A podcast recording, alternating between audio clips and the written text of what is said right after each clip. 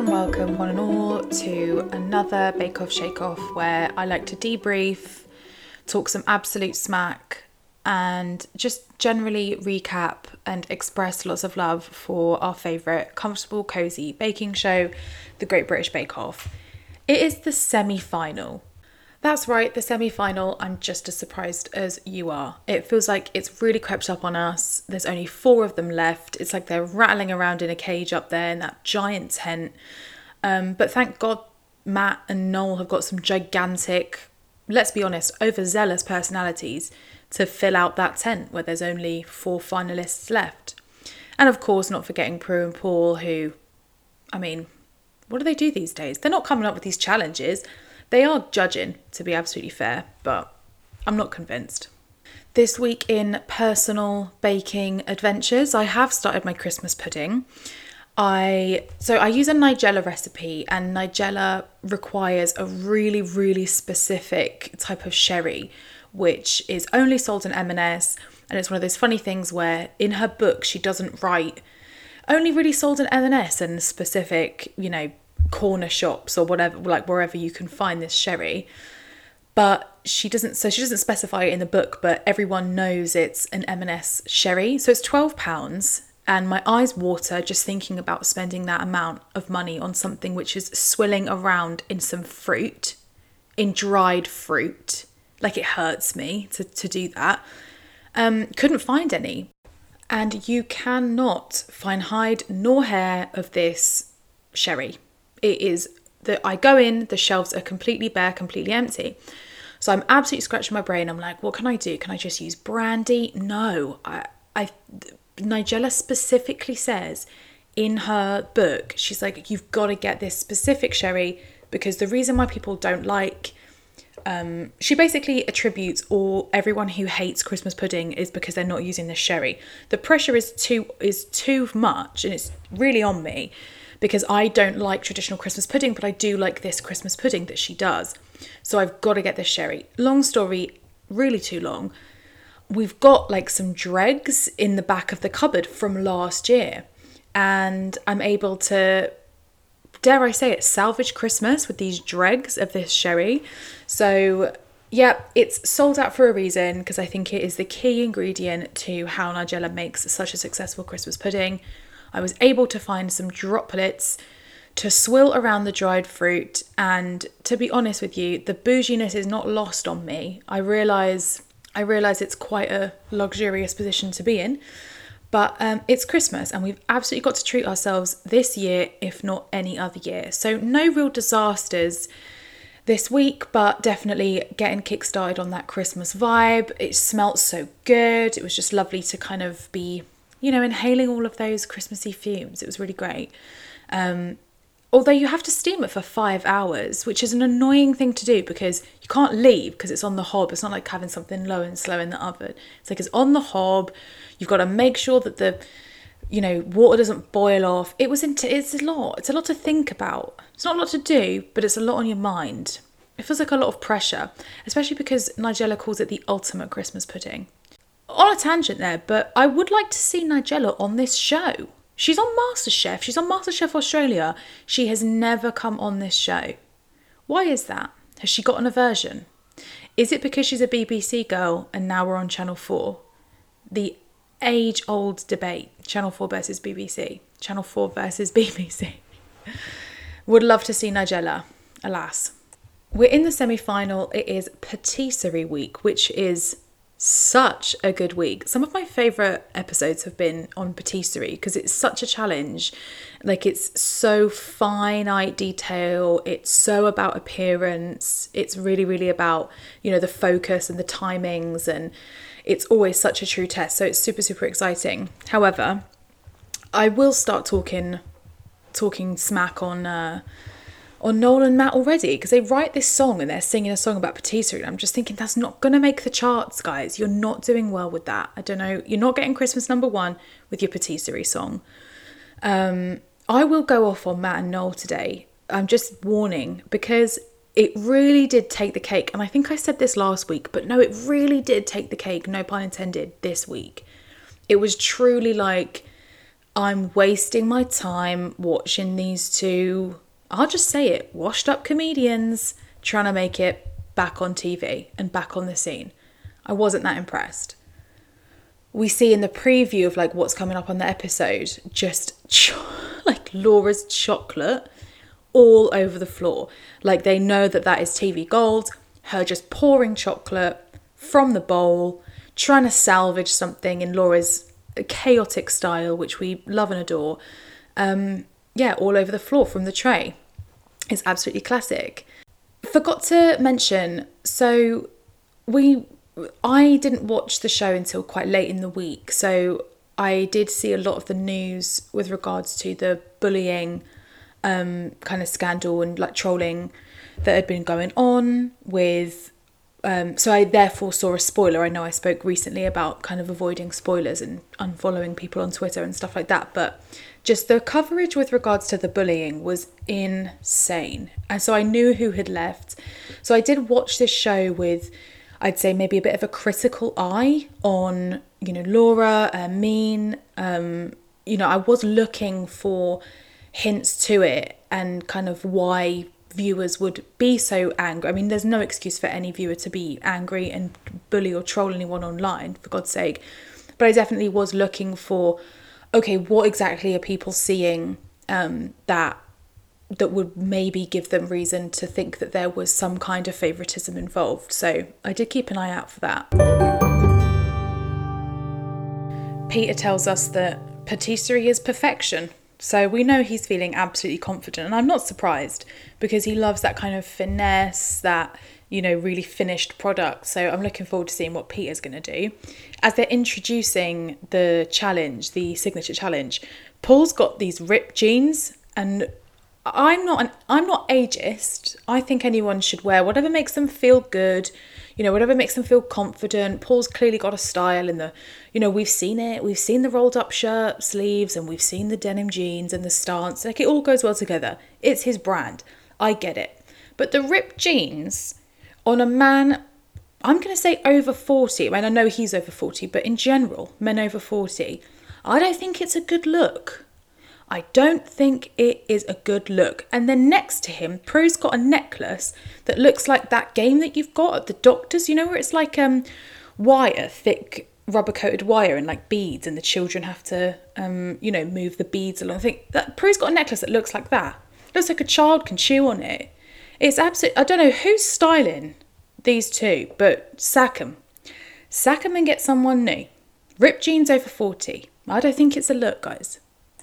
Noel can barely say pâte à savarin. Like me, I'm not I'm not pulling any punches. You know, I'm under no illusion that I'm an expert, but he is a presenter on a baking show, so I would expect him to know how to say what they're making. Um, and then Paul like compounds the issue with like Paul just explaining what a rum baba is. Um, I mean, he barely knows what's going on. He barely knows what a pâte à savarin is. Neither do we. No one really knows what's happening. But he feels the need to kind of really specifically explain what a rum baba is. So I appreciated that. Using pâte à savarin, which is a yeasted enriched dough. Your savarin we're in yet another heat wave and they keep reminding us of the heat which all we're going to hear about is the heat for the whole episode god if it gets as bad as when we had those damp rags around people's necks it just that'll be a day won't it they're really hamming up the talent and prue says um oh these four are as, as good as we've ever had and i'm like prue You've not been around for long enough to know who's as good as you ever had. I'm really sorry about it. But Top Top Talent was back in BBC days, and I don't think that you could possibly know that these are the best you've ever had, that these are the top four contestants that have ever been on the Bake Off. Because, with respect, you haven't been around for the whole 10 years. 10 years. Insane. Um, they're really hamming up the talent. They're really kind of talking about how Hermine is so talented. Obviously, it's Patisserie Week. She um, is French or has lived in France for some years. So they're really like putting a lot of emphasis on her talent. And it's foreshadowing. They're definitely setting her up for a bit of drama and a bit of failure. Um, unfortunately, I see Laura's foundation line has not improved from last week. I hate to say it, I'm sorry to say it, but someone has got to tell the girl that the blending is ineffective. The foundation has got a clear line from the chin to the neck, and I just think who's looking out for Laura and who's looking out for Laura's makeup? Someone's got to do it. A couple of years ago, we had Candice wearing a different lipstick colour every single week, so someone is paying attention to the makeup. Just not in Laura's case. Poor Laura. I really do feel for her. I noticed this episode that um, Paul does not give great advice. He do- he does a lot of non-advice advice, which I found quite funny, but didn't appreciate and probably wouldn't appreciate if I was in that receptive position. Um, I think he says something to Laura, and the the presenters say, "Don't let him get in your head," and I'm like, "There's no getting in the head to be got." He's just repeated exactly what she's just said. Um, just frustrating. Like Paul, come on, give some give some actual good advice. I think it's a fairly standard Savarin dough. I've got fresh yeast in there because I think it gives a nicer rise. Really? Why do you think fresh yeast is better? Uh, Do you think because it gives a better rise? Hermine's blatantly using Kraken rum, which is branded, and obviously they can't have that. And I'm just thinking, she's is she made of money? We only really treat ourselves to Kraken at Christmas. That is an expensive rum. She's really treating herself, and she's treating her babas with respect. I think it's so on brand for Peter to have a sober baba. That is just so Peter, isn't it? It's like, no, not even a single drop of alcohol. He says he prefers the flavour of non alcoholic anyway. It's so wholesome. It's so Peter. It's so absolutely him. Um, and it works out well, so I'm really, really pleased. In the second edition of Paul giving not great advice, he just he basically just tells Peter, "I'll just do better." He says, "I'll just do just do a little bit better." Paul, thank you so much. Paul, oh my God, just do better. Oh God, thank God you're here. Thank God you're here to tell me to just do better. Matt is telling us all about Pingu. He has this like Pingu bit, which I thought was really unusual. And when Hermine says, I've actually never watched Pingu, I think he conti- Matt just continues the joke. I told you I was going to talk a lot of smack about him today, but Matt just continues the joke. He keeps going. There's no relevance. Hermine has not seen Pingu, and you're still continuing to do like an impression of Pingu and talk about Pingu. Drop the joke. Let them cut it in post edit. Let them cut it in post production. Let it be on the cutting room floor. You tried to make a joke about Pingu. It didn't quite land. It's got to continue. Why? That's not funny. Hermine, of course, has to start from the beginning. And I just think, has anyone ever done well from starting from the beginning? I don't think they have. I've been watching Bake Off a long time, and I don't think anyone who's gone, I'm going to start from the beginning, guys. I don't think that's ever gone well, especially when it comes to things that need proving and things like that. Just, it- it makes me think as well is there too much time? If she's not tight enough on time to think, no, I do not have the capacity in this time frame to make the dough, prove the dough, cook the dough, soak the dough. Um, yeah, I don't understand. Does she have too much time? The sponges are getting absolutely soaked, and I just think, don't they just get soggy? Is that not just sogginess? It doesn't look appetizing if they're just getting soaked in liquid. I mean, obviously they turn out nice, but it just doesn't look appealing. I am proved wrong by the time it's judging time. They all look so, so, so good. So, no soggy problems here. Um, obviously, it joins in with the flavour. However, Laura, I don't want a pipette in my food. I don't want a pipette. I don't care if it's full of gorgeous soaking liquid or beautiful, beautiful flavours. I don't necessarily want a plastic pipette in my food, in my baba or whatever you're making. And you know who wouldn't have gone for that?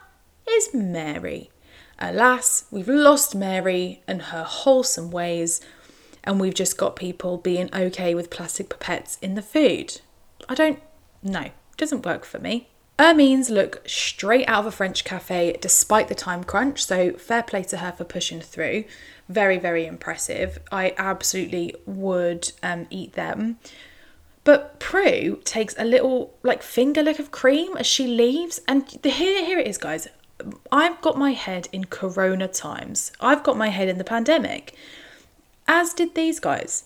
They were in the middle of the pandemic, so why Prue thinks it's appropriate to be kind of putting her fingers in in food is absolutely beyond me. Wash hands. I totally see where Paul's coming from when he's talking to Laura about the, the different sizes of the babas. Um, yeah, it was all a bit bit up and down. Although he says she's like a rough diamond, and that was the first kind of oh, is that you know favorite feedback? Is that a bit of favoritism there? You know, I've got my ears pricked because of this, you know, bullying and favoritism accusations. So I, I'm listening out for those kinds of things. Don't know if I would have noticed it earlier, but yeah, it says she's like a rough diamond, and I think, what does that mean? We're in the semi final, guys. We should have have our diamonds smoothed out by now, surely. Cracking feedback for Dave. Really lovely to see. Just don't we love nervous Dave? He just gets so anxious. He looks so nervous. He looks like he's about to fall over. And then he just gets some fantastic feedback, and his whole face just breaks into this wonderful smile. Like, we love Dave. He's fantastic. Peter's look the most professional. Its handshakes a go go. Um, but then the clap is too much. Matt starts clapping. It's a little bit too much, isn't it? On to the technical. Weird babyish humour from Matt, like his whining. Again, come on, Matt.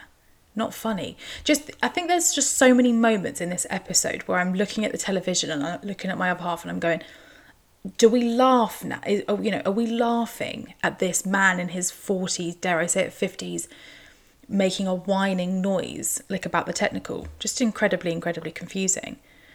Obviously, no one has heard of a Danish cornucopia, but of course, and we're just going to pretend like we maybe have. Um, it, the demo at the debrief, you know, when they're sitting down and talking about it, and Paul's pretending to know exactly what he's talking about and if he's ever heard of it before, it looks like a worm, doesn't it? It looks like some sort of Amazonian creature that you might snack on if you were absolutely desolate and in the wild. Uh, It doesn't look good to me. It's like a worm in bread form. I'm not really sure.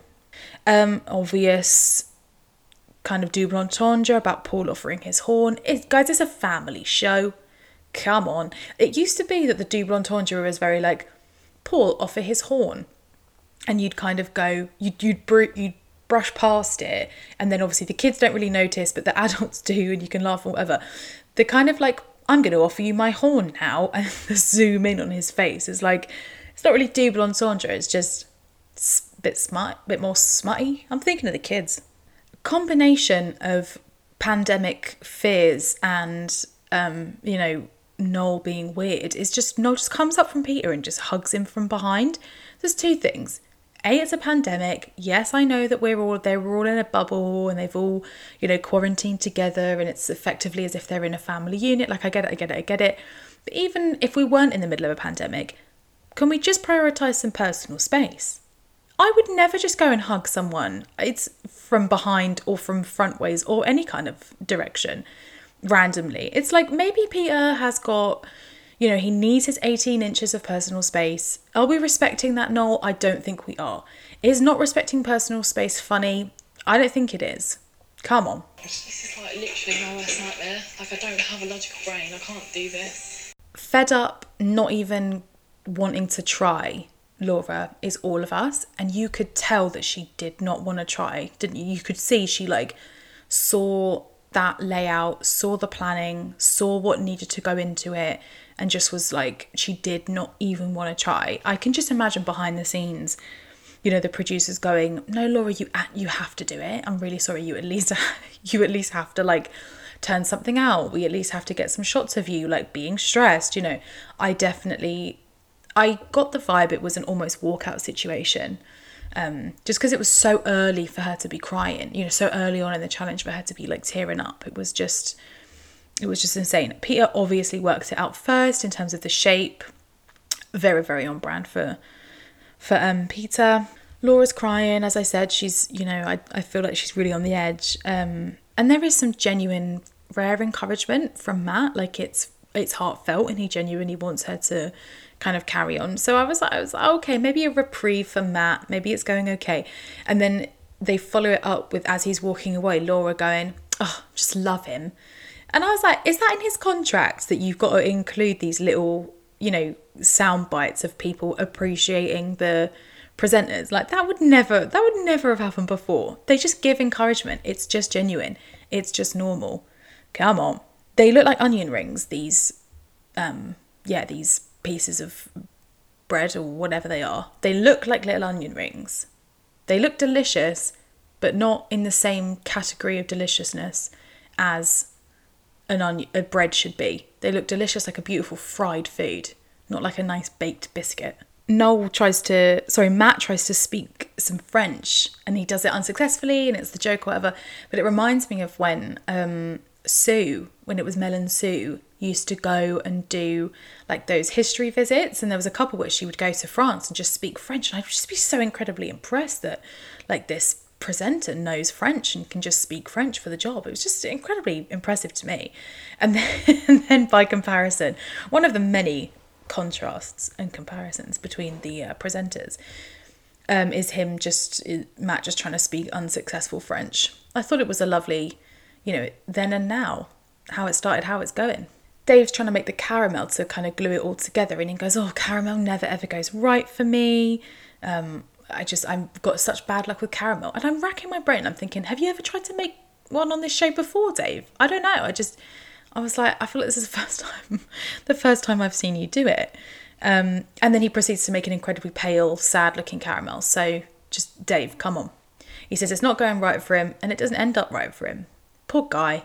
Hermine's got the cornucopia shape down. I would expect no different. Dave's got is Dave's the only one in the tent that's got that air spray, like that pressurized you know, air spray that makes things cool down super, super quick. And I always wonder about, again, hygiene with those kinds of things. I mean, I'm sure it's fine, it, it is just air.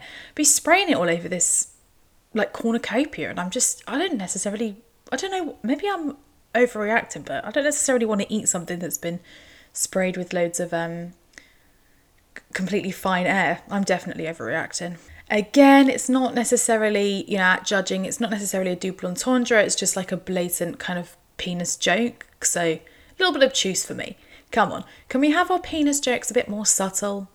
Can we have our penis jokes a little bit more, you know, under the. I'm not even going to finish that sentence. Paul says Laura's is a bit of a mess, which is just a huge understatement. Again, bit of a not red flag, but a bit of awareness there in terms of the accused favoritism. Um, yeah, he's like, it was a bit of a mess. It's a, it's not even put together. Paul, can we call it what it is? It is not even put together. She comes last, and I'm like, she's so far last. It's not even as if it's like, oh, she's fourth, and then someone else is fifth. It's like she's eighth, and then someone else is third. Like, that's honestly the way that I would have categorized it. Harsh, but my opinion. Timings were an interesting thing on this challenge. I mean, I imagine they all lost 30 minutes because of having to read the recipe about 18 times and having to measure, measure, and measure again like they must have lost a good amount of time by just not not understanding even remotely what they were supposed to be doing which you could say for any technical actually we're on to the showstopper um, and we kick off with noel talking about people getting extra points for if the supports for the cake are edible and you know my ears prick because i think we don't work on a point system as far we paul and prue are not transparent about how they grade things. It's very much a case of if it tastes good, fantastic. If it looks good, sh- amazing. If it looks bad, tastes good, you know, they kind of outweigh each other. And if it's technical, technically challenging, then you kind of get, you know, more kudos. We've never worked on a points system. So when Noel starts talking about, you know, extra points for edible supports. I'm just thinking, what? I don't think that's right. I think it's extra credit or extra kudos or, you know, extra um, admiration, I guess. Or maybe you could phrase it as it will be taken into account if you use edible supports as opposed to um, un- inedible. But I just think the phrase points kind of got my back up a little bit. I mean, I'm probably splitting hairs here, but I can understand why that's a little bit confusing. Hermine tells us everything is new, she's never practiced it, and alarm bells are ringing. We're worried. We're concerned.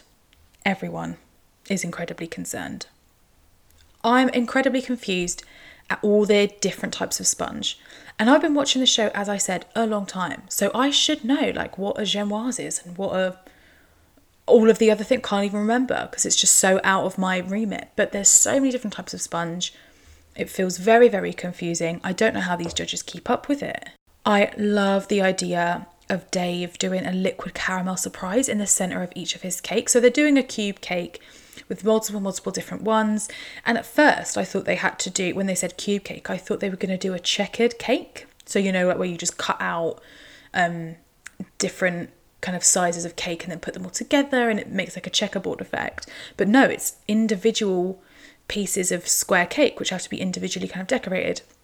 And yeah, Dave putting a liquid caramel surprise in the middle of every single square. You can absolutely sign me up. Paul's back at it again with the dreadful advice, and he says, Make sure you do stuff before the heat starts rising in this tent. And we thank Paul for his contribution. Paul, thank God you're here again. He just says it so as if he's really giving them some golden, golden advice. He's going, Make sure you do this before, no accent from me this time. Make sure you do this before the heat starts rising in the tent. It's like, we can't stop time, Paul. We cannot stop time. Laura's planning on doing five layers in each tiny little cake. And I'm just going, what? Five little layers in each cake. It just sounds like so much, doesn't it? And you're just like crossing your fingers. Is she going to pull it off? Is she going to pull it off? I've done that wrong. Bless Dave, he gives caramel another go. He gives caramel another go. Now, I don't know a lot about making caramel. I've only done it, I think, once in my life um, to make some essential my favourite dessert, Millionaire's shortbread. Um, but I'm pretty. Sh- I I don't think you're supposed to use a non-stick pan. I'm probably picking that up from a.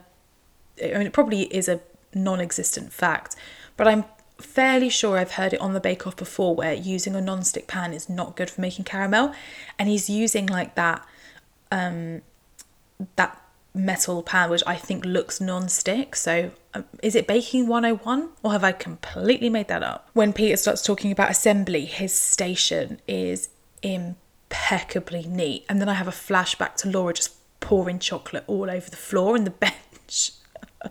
but he's like, I'm just about to start assembling. Oh, it's so exciting. And um it's just so incredibly neat.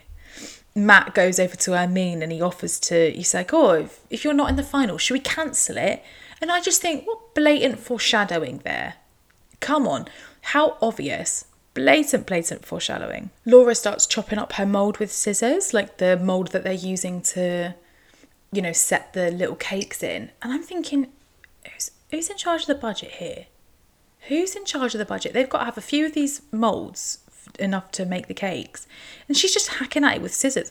And then I see loads of other people start following, just start hacking at the mould with scissors to try and get the cakes out. And I'm thinking, Jesus Christ, who signed this off on the budget? And then Dave tells us later they're £9 each.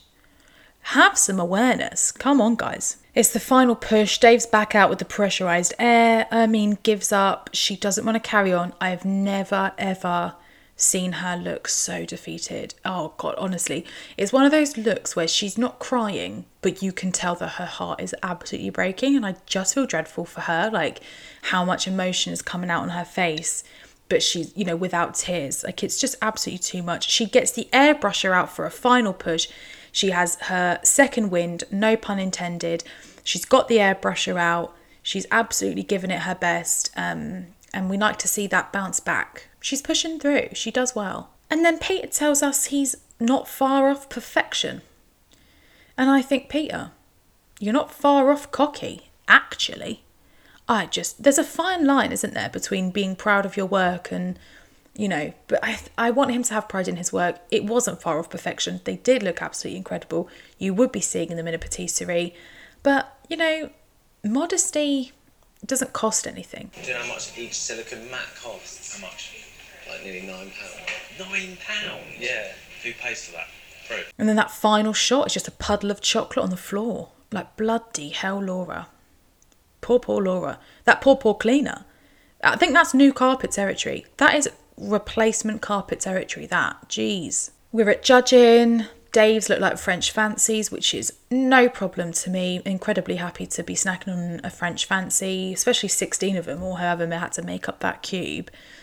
Peter asks them to try the final one. I think he made three different, you know, three different little versions of the little cakes. And he says, Oh, can you try the last one? It's my favourite one. And it makes me think, do they not try every variation? If they did, why would he have to remind them or, you know, kind of encourage them to try the, the third and final one? So a little bit of production insight. I wish we could find out. I mean, there's so much for them to try, isn't there? That they must be, they must just get overwhelmed with the food, and it must be so filling that I can understand why if there's you know three different sponges, you might only try the two in order to savour them and save some taste buds. I mean, I don't think taste buds are finite, but yeah, to kind of save it for the next contestant. But I just thought it was interesting. Hermine called hers, quote marks, the best of Hermine, because it's obviously all her favourite flavours, or all the things that she does really well. Um, it's like a punch to the gut, isn't it? It's like, this is the best of me. It's a mess. Oh god, I feel absolutely terrible. Prue says it's a failure by her standards. Oh, my little heart is breaking for her. And then they're debriefing, and um, Noel kind of points out they're talking about the people who are in the bottom, and it's Laura and Hermine, and and Noel goes, Laura has been in this position where she's had to save herself five times with the showstopper. You know, she's done so poorly in the week up until now, and you've really got to rely on the showstopper to save you. And Noel, by an unusual kind of turn of events, is saying, Yeah, Laura's had to do this about five times. it's like, it's very astute of you, Noel. Maybe I'd take back some of the crap I talked about you. Peter wins Star Baker. There is pure joy in Dave's eyes as he finds out he's through to the final, um, and we sadly lose Hermine. Really, really gutting. Um, really, really tough. I think it's a really difficult one because we don't see what the judges really see, and we don't taste what the judges really taste. So I think sometimes things that look absolutely dreadful to us probably don't look that bad in person. And similarly, things that look quite good, um, you know, the way that they look on screen probably look absolutely much, much, much worse. So, oh, sorry, taste much, much, much worse. So, I think making the best version of something, it doesn't really mean anything if it's no good, if the original idea wasn't all that good. My observation on Laura is that she's very much a flapper, she's very much a, a warrior, and you know, she gives up early on and then she gets that final push. And don't forget, the judges don't the judges don't see what we see a lot of the time. I know that they're wandering around the tent. I know that they're checking in, um, and I know that they're kind of you know measuring the success of of how everyone's doing. But I don't think that they really see that real worry, that real anxiety that Laura shows us, or at least they don't see it for the entirety of the time. So what what the judges don't see, like when the judges are given that end product, they're completely going by just that end product. They're not taking into account our observations of how maybe how messy Laura is or how unorganized it might seem or you know in, specifically in comparison to Hermine. So I think it's really difficult to judge maybe how she comes across as a viewer to what the judges are really experiencing when it comes to trying what she has baked. I also think Laura's guilty of a little bit of exaggeration. I mean, you know, this is a nightmare. I can't do this. I can't do logical things. And again, the judges aren't really hearing that. So we're hearing her doubt herself, and then we experience that and we feel that with her. Therefore, we are confused maybe when it doesn't transpire over to judging. But again, that self doubt doesn't really make a difference in what the judges end up seeing, experiencing, and tasting. So I don't know if, you know, her attitude and her self deprecation really affects maybe how we view it. That being said, Laura has been in that precarious situation that Noel said multiple times. So the idea that you've got someone like Hermine, incredibly consistent, um, didn't come bottom in the technical, but obviously did have a challenge in the other two um, challenges, other two tasks, it does play on your mind. And I think we don't know what goes through the judge's head. As I said earlier, we don't know if it's a point system. We don't know what it is, and that lack of transparency sometimes make it really hard when our faves go or when people go. Um, but I will say that I don't think Hermine should have gone. I don't think anyone deserves any kind of hate or bullying, obviously. But if you were to look at their histories and their contributions to the, the show, Hermine's is the most consistent and she's also shown a huge amount of growth. So I would not, I disagree with sending Hermine home. Alas, I'm not Prue, I'm not Paul, thank God. I don't own any ripped jeans and I don't own any costume wooden beaded jewellery. So that's me. thanks for listening. Final next week. Can you believe it? Um, can't wait to see it. I'm definitely going to be catching up earlier um, in the week as opposed to this weekend. I left it till this week. I left it till like Friday.